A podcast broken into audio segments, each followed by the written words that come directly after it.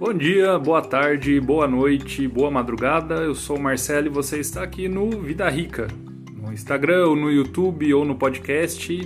Seja bem-vindo novamente. Hoje eu vou falar sobre terrenos, preços de terreno.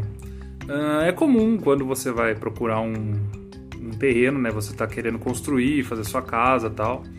E lógico, você vai receber propostas, né? Receber ofertas de terrenos com valores diferentes em lugares diferentes. Só que o que a princípio pode parecer muita diferença de grana, no final das contas pode não ser tanta grana assim. Então, o que é interessante, além do preço dos terrenos, você também deve avaliar principalmente localização. Porque se tem uma coisa que você não consegue mudar de lugar jamais em um imóvel, é localização. Então, quando for comprar o terreno, for procurar, você pode receber propostas de terrenos semelhantes, né, com a mesma declividade, mesma área, só que preços bem diferentes partindo da localização. E é comum, claro, é, as pessoas têm recursos limitados, que você opte pelo terreno mais barato.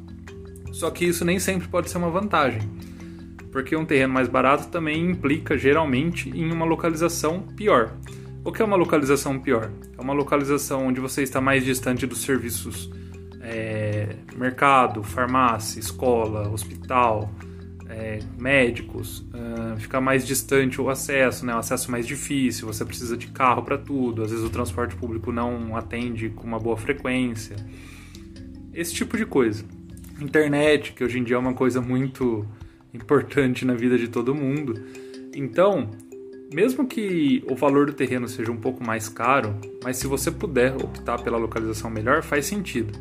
Porque partindo do princípio que você já contratou um arquiteto, é, já tem um projeto mais ou menos desenhado aí do que você pretende fazer, o valor do terreno não muda muito.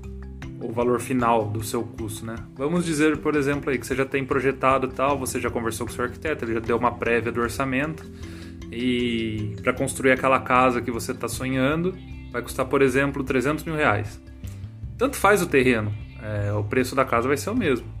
Agora, a diferença de um terreno de 200 mil para um de 100 mil, sim, são 100 mil reais, pô, é grana pra caramba. Mas em porcentagens e somar tudo, né, o valor do terreno mais o valor da obra, já não muda tanto. Você pensar só o valor do terreno, de 100 mil para 200 mil, é o dobro do preço, né? Então é uma economia de 50%. Mas você pegar o valor total da obra, que vai ser de 400 mil para 500 mil, aí já é só 20% de diferença.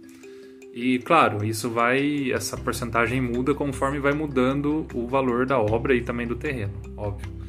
Mas então, toma cuidado com isso, porque casa depois você pode reformar, você pode começar a construir numa menor e ampliando aos poucos.